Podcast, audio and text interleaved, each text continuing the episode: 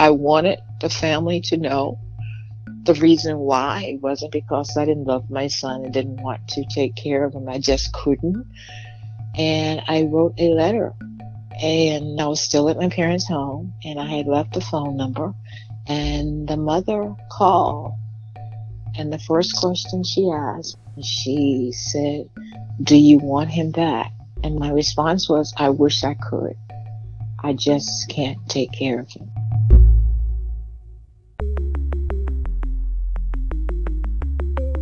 Who am I? Who am I? Who am I? Who am I? Who am I? Who am I? Who am I? This is Who Am I, Really? A podcast about adoptees that have located and connected with their biological family members. I'm Damon Davis, and today you're going to meet Yvonne. She called me from here in Washington, D.C. Yvonne is a birth mother in reunion with her son after more than 40 years apart. She shares the loneliness of her pregnancy, her desire to keep her baby versus her inability to do so, the moment she came face to face with her son's adoptive mother, and her search to find the man he grew up to be. Yvonne is launching a new podcast, Birth Mothers Real Talk, where other women like herself can share stories openly in a safe place but before we get to her podcast, this is Yvonne's journey.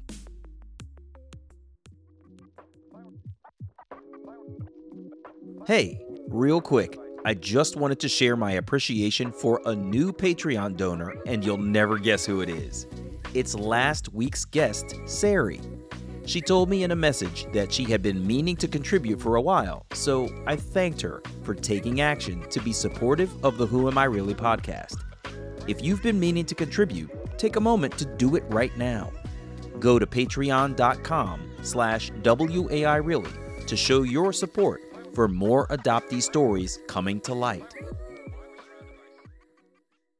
You may remember episode number 136, Your Absence Has Gone Through Me, with Anne Marie, a birth mother.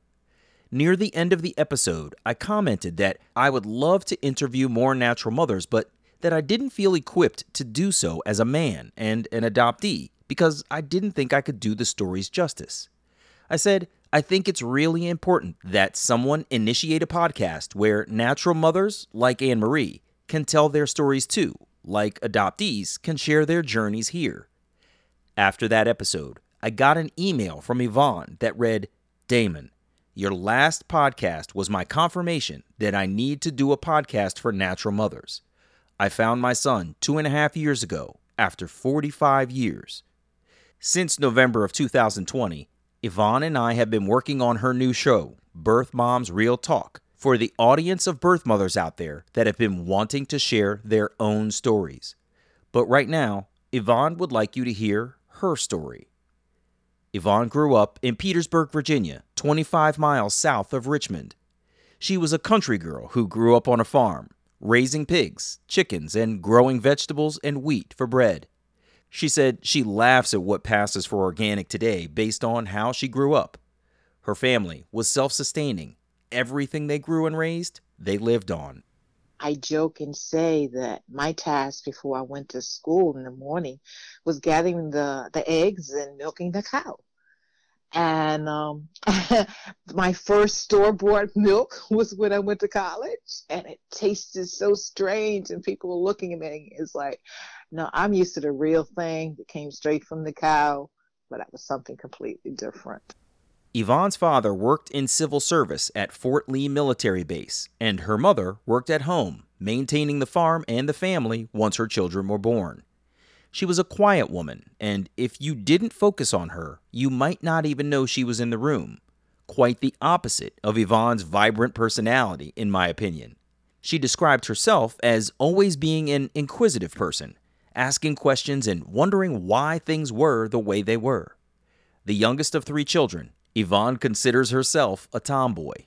Because there's always boys in the neighborhood, so I played the marbles, I rode the bike, in fact, quite frankly, my brothers would uh, bet against their friends. I bet you can't beat my sister in riding a bike, but I could.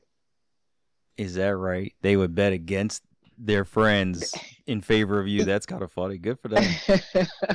yes, yes. So I grew around mostly boys in the neighborhood, so I always felt as if I could do I could do what boys did or whatever. Yvonne went to high school in the 1960s in the rural South. She did well in her studies, joining the Honor Society and making great grades, but she was only one of 20 black students who desegregated what had been a white school. So that was a very turbulent time, but at the same time, it was a time that I really stood, I guess, my ground and for my rights. And that was a time that I wanted the very best education because my intent was to go to college and quite frankly be a doctor in Africa. And here I am now working globally. That's amazing. Wow. Hmm. What do you remember about the struggle of desegregating a school in the 60s in the rural Virginia? A lot of it is coming back now during the turbulent times that we're in because that was the day, the time of the Civil Rights Act was passed in 1965 that gave us the right to go to the other school and the opportunity before separate but equal. And it was standing and really going through being called names and things thrown at us simply because we just wanted an education. We weren't trying to start anything and so forth. So protests were last summer are just continual, you know, that whole system. And it did bring back a lot of memories. It's like, have things really changed since 1965? This systemic racism, and that's true. That is a true thing that I have seen before my eyes.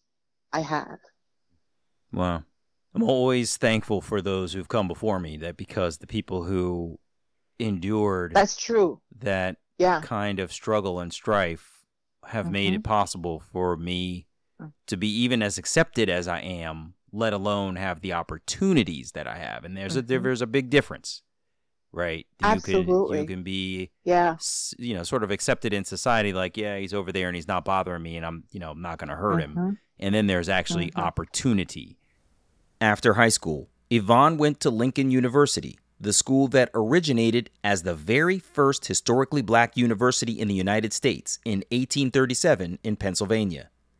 Going from rural Virginia's farm life to that university two states away was a huge culture shock at 18 years old, Yvonne had never even spent a night away from home, and there she was, launching her collegiate studies.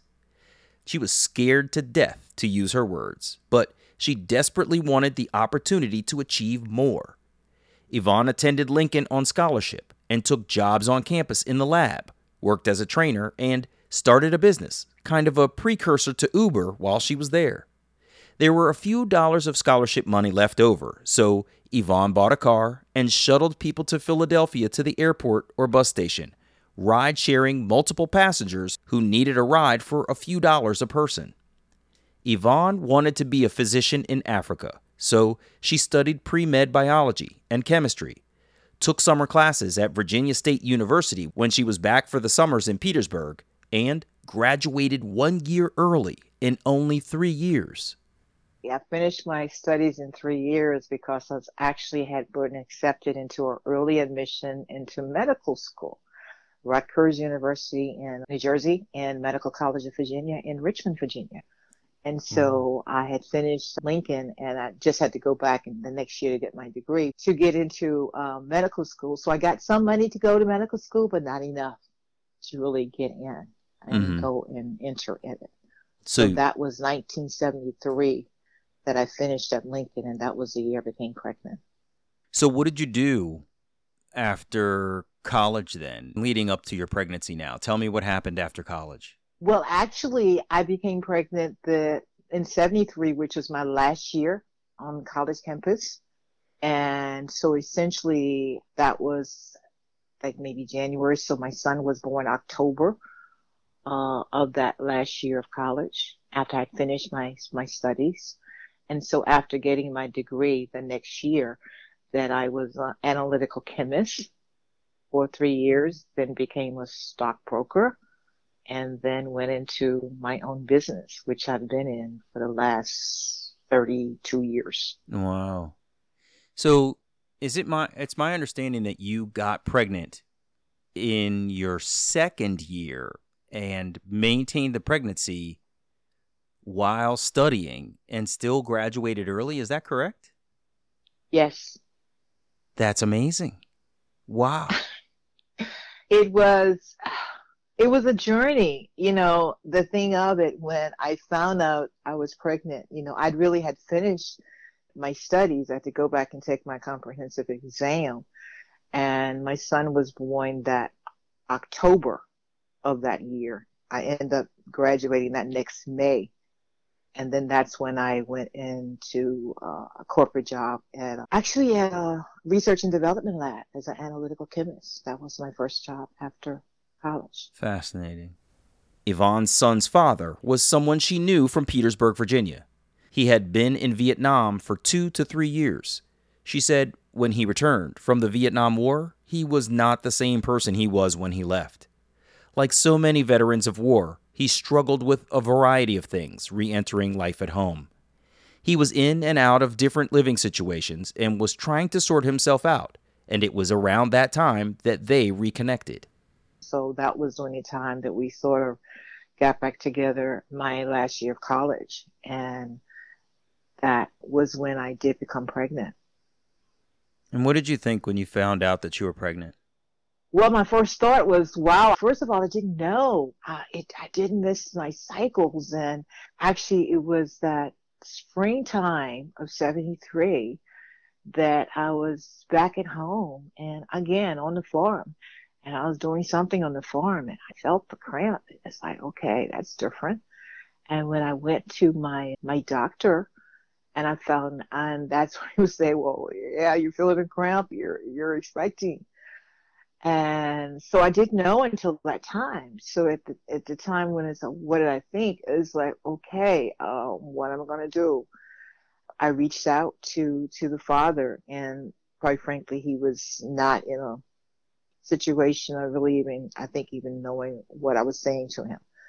And so it was thinking in terms of what will, will I do? I'll note that my doctor actually was my mentor. of helping me and I worked in the local hospitals a couple of summers with his recommendation because he knew I was pre-med. And so his question was, knowing number one, I had been accepted to medical school. It's like, well, what are you going to do? I said, oh no, let me go home and talk to my parents. And um, so when I went home and talked to first my mom, and as I said before, my mom, you really wouldn't know she's in the room. So when I said to her, I said, Mom, I'm pregnant. And it was silence. And I don't say that was different because I, my family is a very non-communicative family of not talking or responding. So it was like, did you hear me, mom? And still really nothing. So as I said, my dad worked um, in civil service at Fort Lee. And so he was at work at that time. So the next day when I saw him, I said to him, and it was like, it was like I wasn't saying anything at all and like not acknowledging what I said. So I called my doctor, went back in and said, I don't know. I'm not getting any response from my parents. And at that situation, like I said, I was just finishing college and didn't have a job. And so I didn't know what I would do, but I knew I would need help. And at that particular point, I wasn't getting any help. And so it was trying to figure out what's the next step. That's really fascinating. So if I have this straight, your own doctor was also a mentor to you in your studies because you're mm-hmm. studying to be a doctor. And uh-huh. yet you're now approaching him with a personal challenge that you've gone home, told your parents, each individually, neither yes. one of them has said a thing. Now you're back at the doctor trying uh-huh. to get guidance. That's that's fascinating. So what did what did you guys discuss?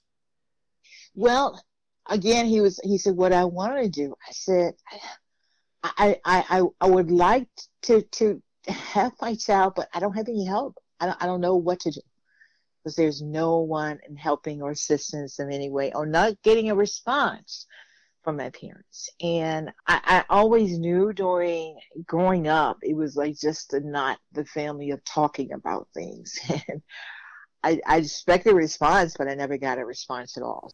After speaking with her parents a second time, but not getting any meaningful response, Yvonne didn't know what she was going to do.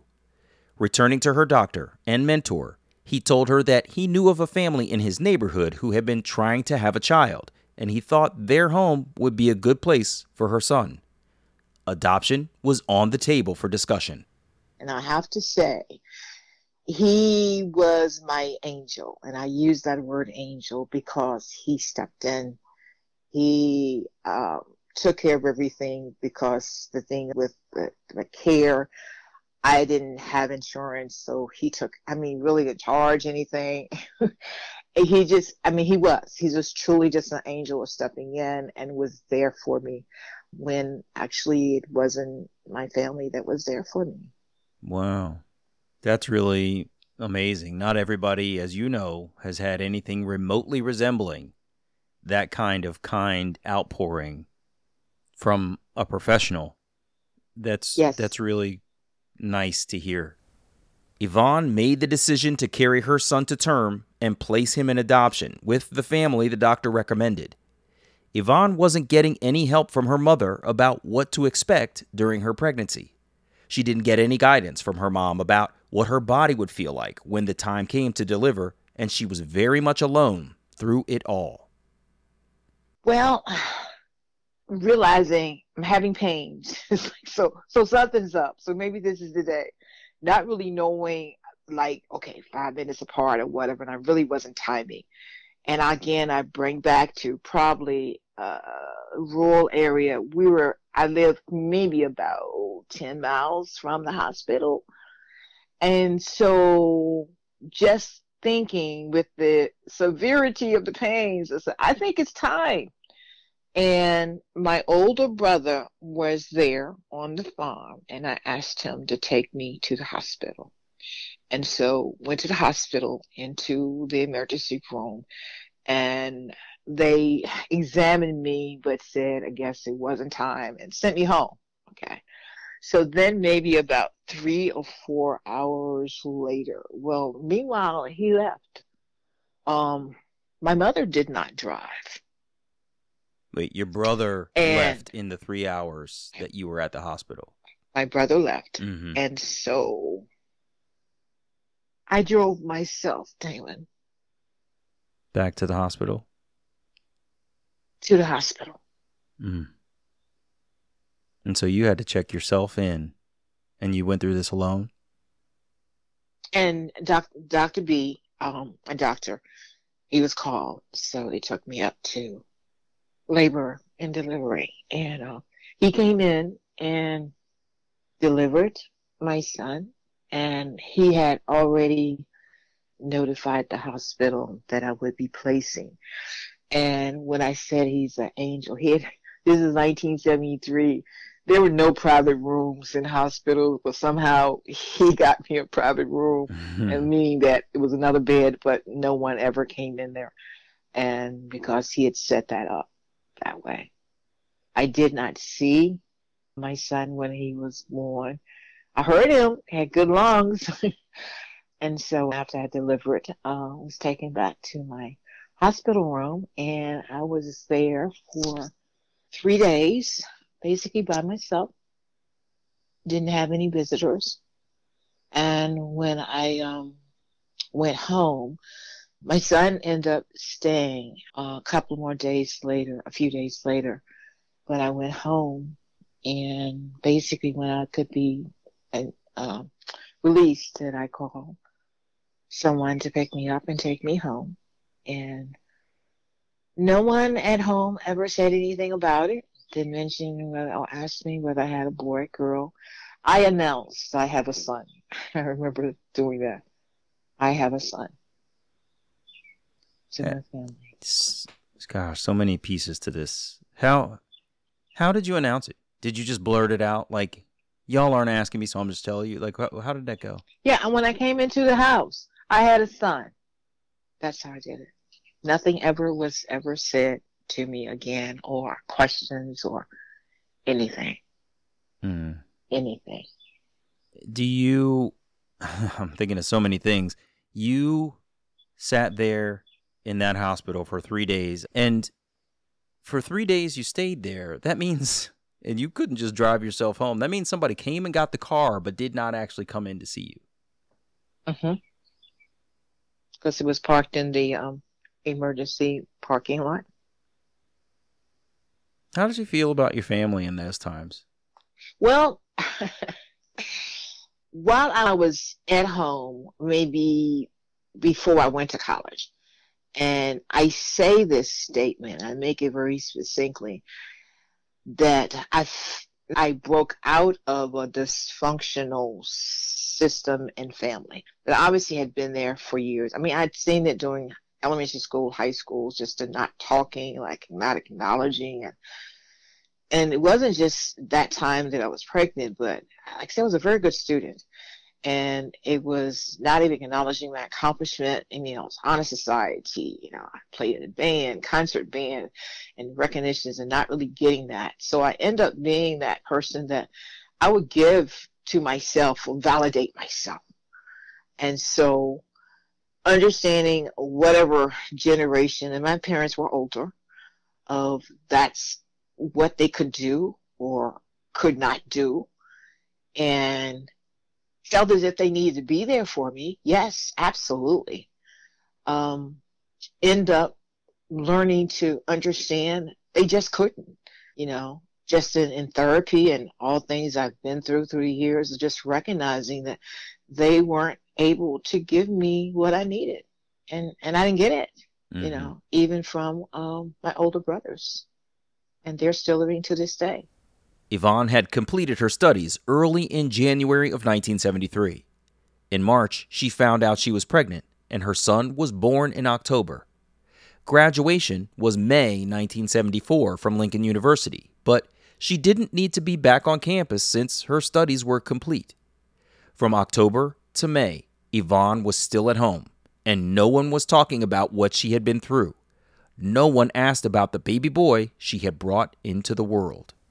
It was still that alone, trying to deal with it myself, of recognizing that I have a son, and just and and to me, I've always been that one when I, I have to say it out loud. So me announcing and saying out loud that that made it real, even though no one was acknowledging it, but it was real to me. Mm-hmm that time itself back again on the farm doing farm chores. So i never really uh, didn't really work that six months. But it was coming to terms with the fact i was a mother. Just coming to terms with that and wondering about him. A part of the i call it the the god story about it because i believe god has such a path for us and he lays it out before us that during the time of the after delivery. Again, Dr. B, being that angel, had set up everything regarding the legal signing of papers and so forth that I, um, and that's what I said, I don't know, it was a God thing or just the way it worked. I end up finding the last name of the family who was going to adopt my son. And I wrote a letter, Damon, back in 1973, they still had phone books with mm-hmm. people's phone numbers and addresses. And so I just looked in the phone book for that last name and wrote a letter. I wanted the family to know the reason why. It wasn't because I didn't love my son and didn't want to take care of him. I just couldn't. And I wrote a letter and I was still at my parents' home, and I had left the phone number, and the mother called, and the first question she asked, she said, "Do you want him back?" And my response was, "I wish I could. I just can't take care of him." That must have been really hard to say. Yeah. It must have also true. it also must have been hard to realize that you've got this secondary opportunity and yes. and you just you can't make it happen. that that that was that and I said when things come before you they're for a reason and that gave me that chance to tell the story because recognizing my my my doctor could only say a certain amount and because what he said to me he shared a little bit about the family. He knew the family. They lived in his neighborhood. They'd been trying to have a child and they would give a good home. And so I suspect likewise he probably told them he's known me since I was like 13 years old. She was, you know, finishing college, had finished college, headed to medical school. So I, I'm suspecting that's what he told them. But I just wanted to just say it that this fact it's not because he was not wanted. It was because I simply could not yeah. take care of him, and his father was not available either to help in any way. Wow. Did you did you appreciate that call from her? Yes, Yes, because when I wrote, I had no clue whether I'd hear anything. I didn't. I didn't. So yes, I did. Yes, I did. So that was great to even have that and not knowing what's in her mind. Well, I well one of the first things, of course, is thinking that that I wanted to to end the the adoption because that was her question. Do you want him back? I was like, I really wish I could. I really wish I could. I wrote simply to let you know the circumstance. I wanted you to know, and hopefully you will share with him to let him know that he was loved and and it's not because he wasn't wanted. Six months later, Yvonne got her own place, got a job as an analytical chemist, and moved away from home. She continued to try to accumulate life successes, but the experience conceiving a child, delivering her son alone, and not being supported by her family was lingering with her. A piece of her was out in the world without her. I asked what it was like to live her day to day life with such a massive secret in her recent past. Yes. And I'm glad you said secret because it, it wasn't something that, of course, I announced every day. There were a few people that came in my life that I would share and said I placed a son. What one of the first persons, quite frankly, was someone that we worked together. Actually, one of my probably after three or four years, I had moved jobs from um, being an analytical chemist to a stockbroker. And I was riding with a coworker, and it turned out she had been adopted. And she had, I guess, but it was like a family adoption or something and she was was about to meet or heard of or knew was learning some things about her birth mom. And we were riding in the car and as she was driving i was a passenger and her statement she said i don't understand why my mother placed me in adoption. And my response was i do. And she said what do you mean? I said i do because i did and I did it because I loved my son and I wanted him to have a good life.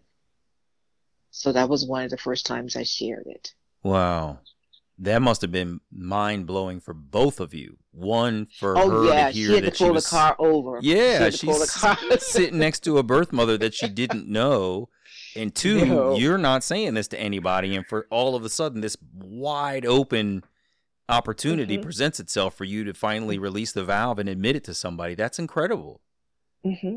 Mm-hmm. Wow. Right. She, she pulled the car over and she looked at me. She's turned and looked at me. Really? Yes. Really. And Dang. I told her the story. That's unreal. Mm-hmm. Was it a relief to tell somebody? Oh, yes. Oh, yes. And, and then she wasn't the first, so it wasn't uh, just flashing out, but random times in which there was an opportunity exist. And I, I can probably say the first time I say I went public as the birth mother was probably about maybe six years after that.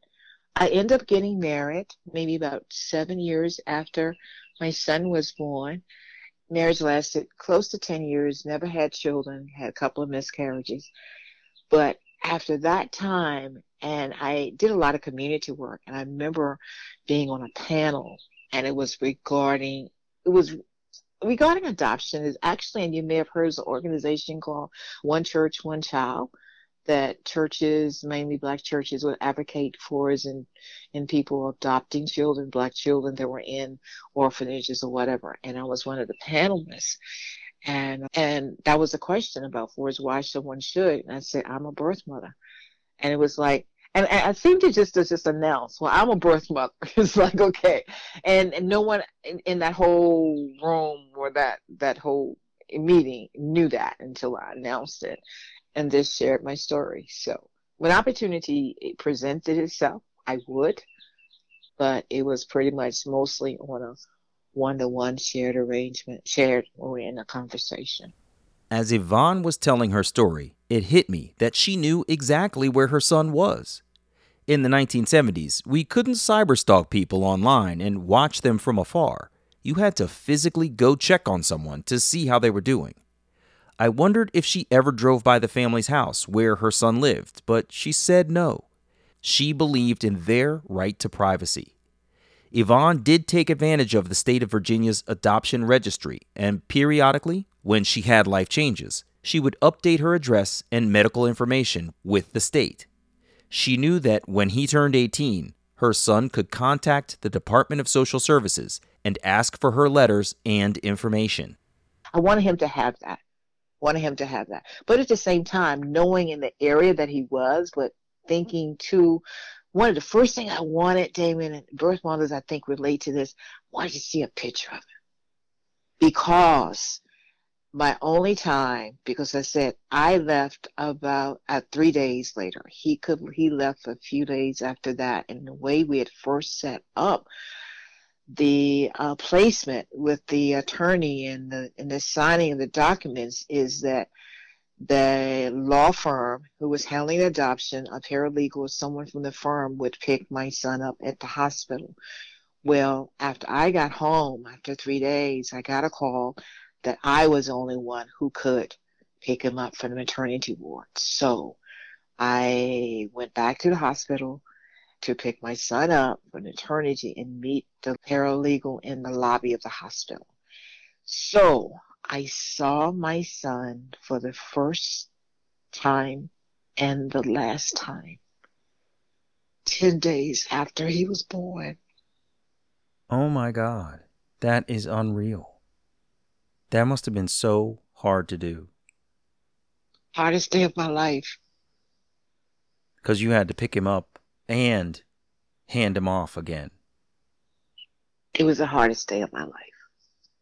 But I, his face was etched in my mind. I remember looking at him and I said, You've got my nose, you've got my eyes, you've got my mouth. I could see that. I could see that. And that was etched in my mind. Yvonne thoughtfully, hopefully, continued updating her information with the state for years. But she admitted her main desire was to see a picture of her son. The last memory she had of him was the infant she picked up from the maternity ward and handed off to a stranger in the hospital's lobby. She told me God has taken her on some twists and turns during her journey, and her time as a stockbroker was one of them. She was working out of Richmond, Virginia, only 30 miles from Petersburg, so she would visit home from time to time. Yvonne also had a client assigned to her there in Petersburg, a physician, so she called to make an appointment to introduce herself. So I came into the building and just announced myself, you know, Yvonne Rivers, uh, here for Dr. So and so, and had a seat. And I look up at the desk where the receptionist who had greeted me and said, you know, you'll let Dr. So and so know. I looked up and the name tag on the desk was the adoptive mom's name. No. Are you serious? Yeah. I'm serious. I'm serious. And it it took me 10 seconds. I'm like, where the office, the building was located, in the vicinity of what I knew the adoptive parents lived, I put it all together in 10 seconds. And then it was like, whew, I mean, it was like almost, I think I was hyperventilating. It's okay, what am I going to do? Because I, when it came in and announced myself, but it was like, you know, I didn't make an appointment with her. It was with the doctor. And so I said, get yourself together, Yvonne. Stand up. Because behind her was a credenza that had a picture that seemed like a family picture. And the first thought in my mind was, my son is in that picture. I've got to see that picture. I got myself together enough to, to be able to stand up again and was walking towards the desk when the doctor came out and I had to go in to see him. I don't know what I said to this man, Damon. I really don't. I really don't. Because I was just that picture on that credenza. And so when I finished the appointment and I came out and she was still at the desk, I never could get a close look at that picture. But I just wanted to see that picture because I knew he had to be in that picture. Oh my gosh. That is so crazy. Are you serious? I'm serious. And that was verified when I end up meeting my son. I told him this story and I said, Was that her? He said, Yes. That is unbelievable. You came face to face Mm-hmm. with the adoptive mother, and Mhm. she's got a picture of your Mhm. son behind her that you don't even actually get to see. Mm-mm. I was, I mean, I was just, I just couldn't, just couldn't. It was too far, but I just couldn't. But I could tell it was a picture seemingly of a family. I said, he's got to be in it. Unbelievable. Unbelievable. At that time, Yvonne would have been about 28 years old. Her son was about six years old in that picture that she never saw. Sometime later, after that harrowing incident, Yvonne was married. We knew each other for maybe a total of 10 years. The marriage lasted for maybe seven and a half, eight years. Um, we end up having two miscarriages, so no children came out of that. Mm, tell me about your miscarriages. That must have been really difficult. I mean, above the norm, and I, I don't mean to make light of any anyone else's miscarriages. They're all tragic Yeah. losses, but you have actually delivered a son before that you don't get to raise, and now here you are trying to have other children, and you can't. What was that like?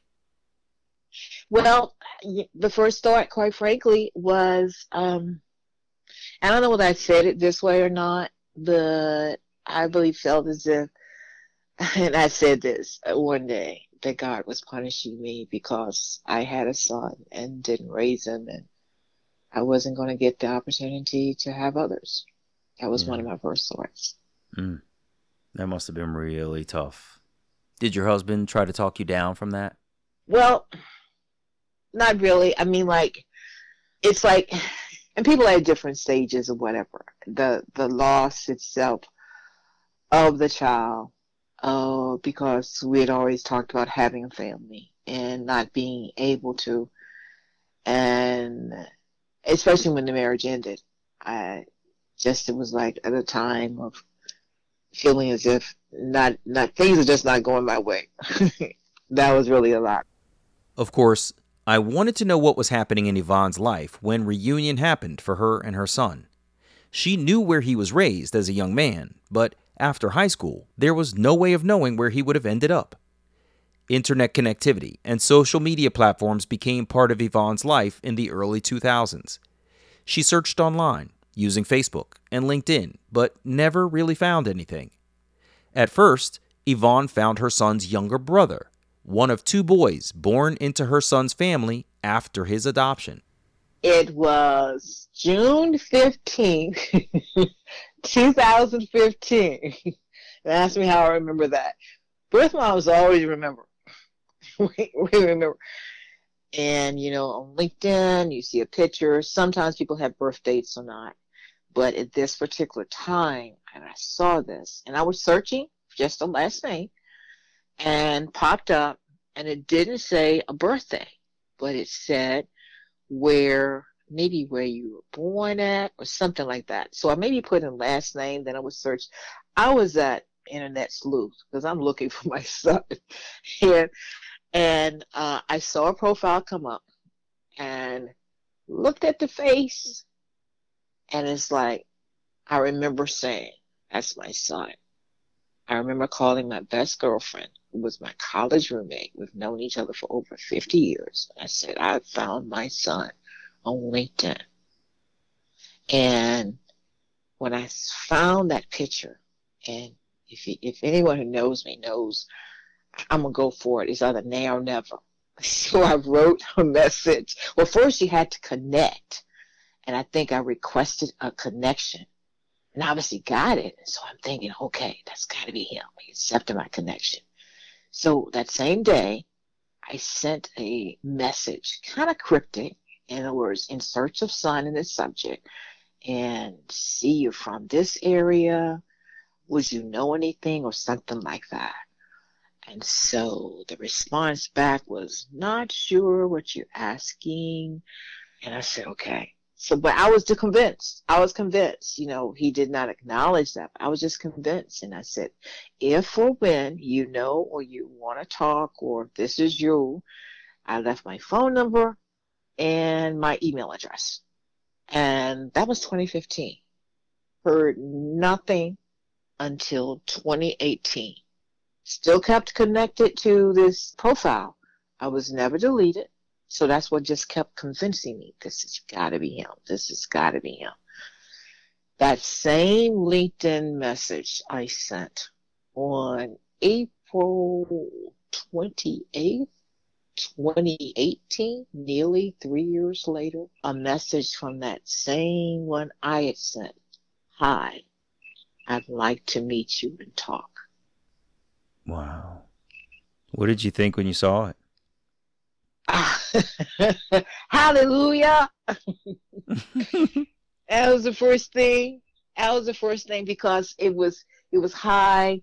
Want to meet? Oh, would you be willing to meet or talk? It was will you? Like asking if I was, and I said absolutely yes. That was my response. I wrote absolutely yes, and I said you let me know when and where. And so that was in April. And he set a time to call about four days later. And so I talked to him on the phone for the first time. And what was that like? How'd it go? Wow. My first thought, it was like my mind was crazy. It was about three or four days in between. It's like, you know, I don't think I slept or whatever. And I was like, what does he sound like? Does he sound like me? Does he sound like me? And I think he sounded like me when he called right on the dot. I think it was like 4.15 he was going to call, 4 to 15. I was waiting by the phone. I was waiting by the phone. and he called and we talked and it was like, it was just, you say relief, I feel as if, you know, I feel, felt as if I was holding my breath for 45 years. And I could breathe. I could breathe. And I simply told him story of circumstance and why he was placed and uh, about my angel, Dr. B, and all of that. And so that was May, I think, we talked for the first time. And we kept telephone conversations.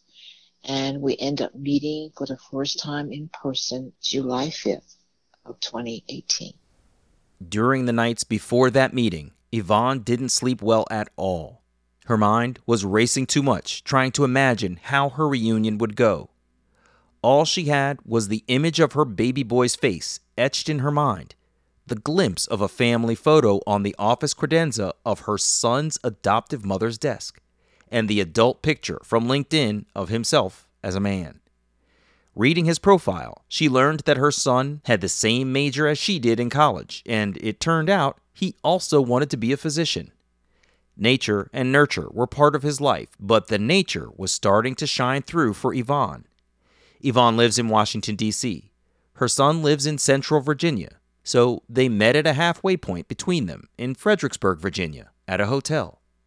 At 12 noon on July 5th, Yvonne is in the lobby waiting for her son and uh, he was texting me. He was on the way, and I said this. You'll enjoy this thing. And I said, text me before you come into the hotel lobby because I may pass out. but because I got to get prepared to see you. so, and I was serious. You know, how you gonna how you gonna respond to your, your child you haven't seen in 45 years? And so I texted him and I said, "Well, I'm sitting in the lobby on a sofa facing the fireplace." And so I was getting close to 12 noon, and it's like I was looking at my clock. I think it was like 10 minutes to. And so, of course, I was facing away from the lobby doors where people come in. And you know how you can sort of sense that somebody is there? Mm. And I looked around and he had walked in. And and I say it this way. My beautiful brown baby boy, who's now an adult man, six foot tall, was just standing there with this big smile on his face. And we just embraced, hugged. I just sobbed. I just, I know I wet his shirt all up and just was holding each other and embracing. And he just locked his arms around me. And I know people in the lobby were wondering what's up with us, but I just didn't even care. That is unbelievable. That embrace must have just felt absolutely amazing. I felt like I could breathe again. I felt like I could breathe again. So the embrace and hug for, I mean, I don't know how long we held that. And once we released, I looked up at him because he's taller than I am. and I, I just said, my son. He said, yes. There's not an amount of money in the world that was priceless. That moment. Priceless. That's amazing.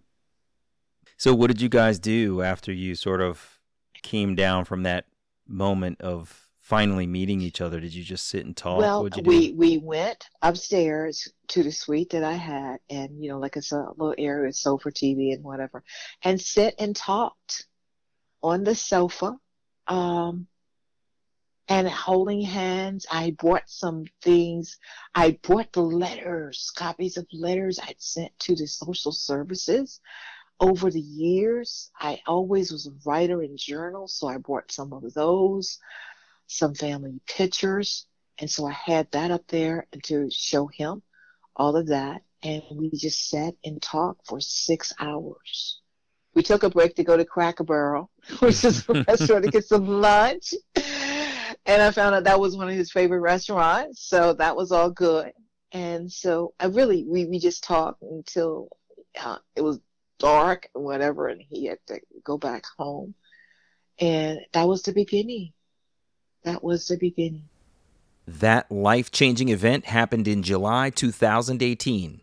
Yvonne and her son have seen one another three times in person, one of which was October of that same year for his birthday. And this was important for me, and it turned out for him also because I mean, you as an adoptee know you don't know your history especially when you go to medical and so forth. And so I had been working on my family tree for both sides of the family, at least both sides of my dad's family. And I've been compiling over years. So it's like it's, it's a Word document of 30 pages each. For his birthday, I presented to him his family tree, as well as my DNA from Ancestry.com that shows the heritage from coming from and all of that. So he wow. had all of that. So that was my birthday gift. That's really amazing. How did he receive it? Oh, he was thrilled. He was thrilled. You know, it was like sitting because uh, we met again at Cracker Barrel, mm-hmm. and he was just thumbing through it uh, the whole time. So wow, it was like this, and I was telling a lot of narrative history because we are, and from the family of Nat Turner and uh, Southampton County, Virginia, and all of that. So just a lot of just family history stories that um, he now knows his roots. That's incredible. What a gift. And that's so interesting too. It's especially poignant, I think, for black families because mm-hmm. there's the history you have, the history you lost, and the history that was you were disconnected from in adoption, right? There's right so much to try to convey. And mm-hmm. my birth mother Anne did the same thing. She was a genealogist and she was a mm. librarian mm. and just a skilled researcher and she found all of this family history and she gifted me mm-hmm. a Mhm. an album of pictures of herself and Right. a whole lineage of our family, and it was just this amazing connection back to history, both Yes. personal and global. You know, from Right. you know the days of you know the Jim Crow South it, through Mhm. the slave trade, and it was Mhm. just such an interesting way to get connected back. I can imagine what he felt like to receive that from you. That's really cool. you know, and it was important for me to have that for him. When you mentioned Flores and one particular artifact that I had by doing my research right in the courthouse of Southampton County, Virginia, and pulling copies of old, I mean, like 1800s and whatever, I found a deed that uh, my great great grandfather, after coming out of slavery, being a slave 13 years later, bought land 30 acres for like $300 Wow. he signed the deed with an X. So that was the kind of thing that was able to show him, Wow. you know, of what, you know, because I, I truly believe, you know, know where you come from to know where you're going and realizing he wouldn't have had all of that you know. So you guys are in reunion still? Yes, we are. That's excellent. Yes, we are. I'm glad to hear that. So, first of all, Yvonne, I really appreciate you opening up to share your story because you and I have talked quite a bit, but never in depth about who you are as a birth mom. Right. And it has been enlightening to hear your experience, both personally, colleague to colleague, and adoptee to adopt to birth mother, right? And so right. Right. I think it's really powerful for adoptees to hear some of the stories of birth mothers, which brings us to your project. Yes.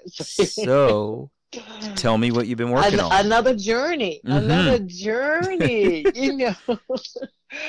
and and I think I said to you recently, November 29th of 2020 was when I think I heard your podcast that you had a birth mom on. And I so related to that because I was listening. I mean, I would listen to your podcast, and specifically, as, as you just said, to get the perspective of adoptees. I know my perspective as a birth mother, but I didn't know adoptees. I'm always part of the, the journey and the healing and of, of reunion and, and getting to know my son and he getting to know me and all that is to know the perspective. Everybody's different, of course. But when I heard that and I, I reached out to you, I remember sending an email and you immediately responded and I said, I want to do a birth mom podcast. I said it just like that. because I think a comment you said on the show is that that uh, you would hope that bir- uh, birth mothers would step up and do that because that's something that's needed. Yeah. And I have had realized that before because, and when I use the terminology, I've been in the rooms, meaning birth mom support groups or whatever, even before I found my son, even before, you know, and recognizing that there's a community there, there's, I call it a village there, of being related to each other, but at the same time being able to talk to each other and deal with this this journey of healing is serious.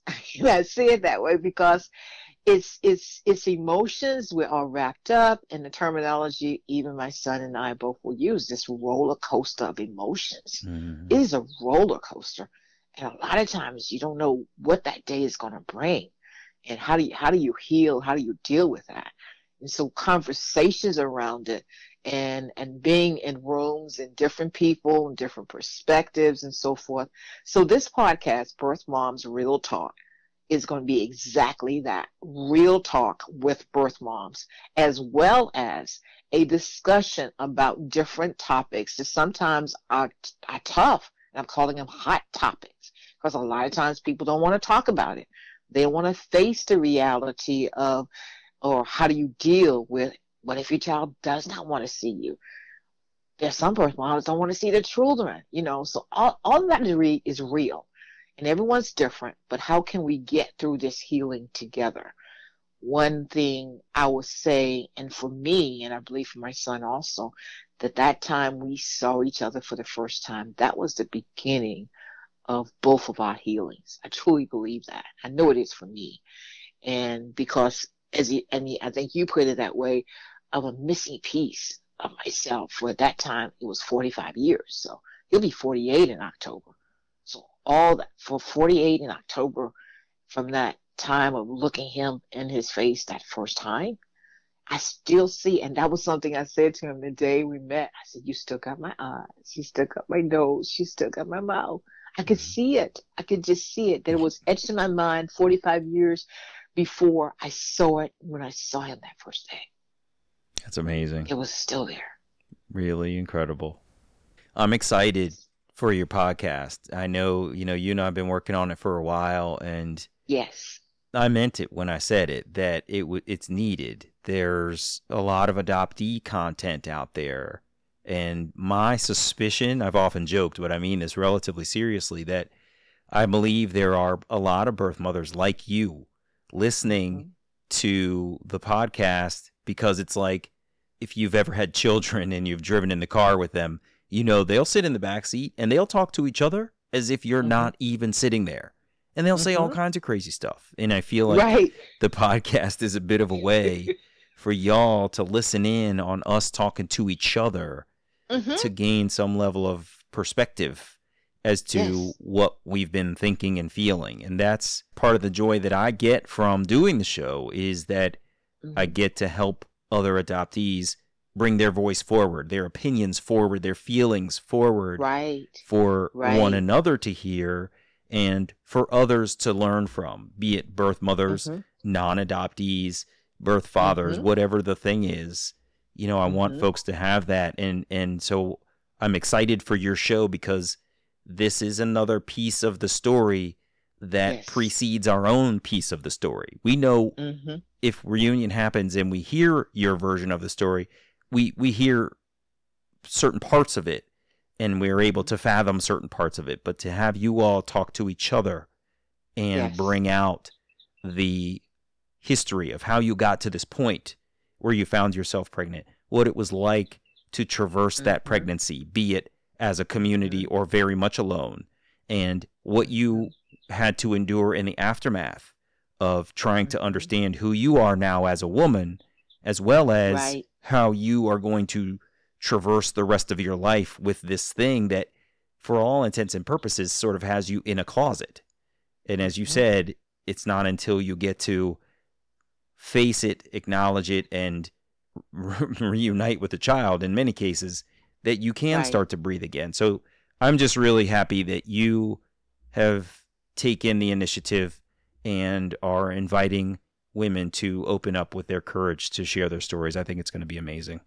Absolutely. And it's been such a thrill because, you know, I've taped some episodes and all different. Some are reunited with their child, some are not, different circumstances of how they became mothers. And that's the joy of it, as you just said, that the diversity around it, that people to hear all different kinds of stories behind it and get that perspective. And I agree with you for is this podcast is not only just for birth moms, for adopt, it's for everyone. And I say that for everyone because part of it and one part of my journey of learning number one, two, a lot of people outside of the triad, being adoptees, adopted parents or or birth parents, don't understand the whole I say adoption, what people go through and the reunion. And f- specifically, like when I was in reunion with my son and I shared that, and sometimes the response was, "Oh, I guess now everything is fine." You know, it's like it's not as easy as that. so it's not like you just, you know, you're away from your child for 45 years and now you meet them and oh, okay, everything just immediately go. Yep. It's a process. Yeah. Exactly. I actually somebody said that. Oh, everything good now. Oh man. Well, it is. I'm grateful. I'm blessed of that, but it's working through that and the healing. yeah. That's a big part of it. And understanding that whole, when you, or you heard me say that I wrote the letter to just let the adoptive uh, family know of the reason why that I did love my son. Because I've heard this too. It's like, well, if he plays for adoption and you don't want them or you, now, now you would understand this, Damon. What's fighting words to me? that fighting words to me when someone says you gave my baby away. I did not give my baby away. I placed my son in adoption. Mm. So that's fighting words for me. Mm. You got to fight on your hand from Yvonne. You say that to me. Yeah, that's right. Well, good for you. I'm. I guess more than anything else, I'm glad you're able to breathe in a full way, having gone through reunion with your son. I'm so thankful that he was receptive. I know it took him a couple of years to finally sort of reconcile himself to the idea that you were out there and you know Mhm. he is of you and that you are Yeah. connected regardless and and I'm so glad that you've Yes. found a way to make a connection with him and and again I'm really appreciative of your effort to help bring Birth Moms Real Talks podcast to the air so that people can hear some stories from some birth moms. So congratulations on so getting the much. story show going. Yeah. Thank you so much, Damon. You've been there with me because it's been ups and downs, but you've been there, and I so appreciate you. Of course, my pleasure. Yvonne, this was really great. I'm so grateful for your time and your openness and your candor. Thank you so much. And you take care, all right? Okay. Thank All you, right. Damon. All the best. Bye bye. Bye.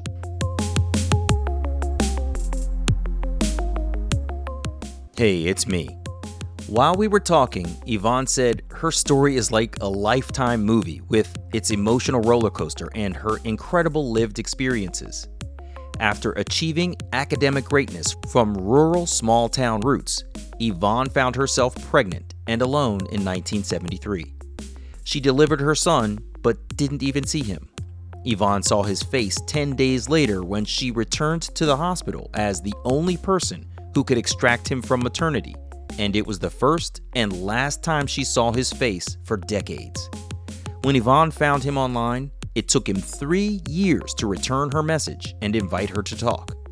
It was that meeting with her son that allowed Yvonne to breathe again after more than 45 years. You've now heard two birth mother stories on the Who Am I Really podcast, and Yvonne would like to bring more stories forward. She's launching a new podcast called Birth Moms Real Talk, coming out in another week, and it'll be available wherever you get your podcasts. I've heard one of the episodes of Birth Moms Real Talk, and it was enlightening to hear the experience of another birth mom besides Anne Marie and Yvonne, my guests. And there are so many more stories to come. To the birth mothers listening, I hope you'll subscribe to Birth Moms Real Talk podcast and join the Facebook community to support one another. I'm Damon Davis, and I hope you found something in Yvonne's story that inspires you, validates your feelings about wanting to search, or motivates you to have the strength along your journey to learn. Who am I? Really?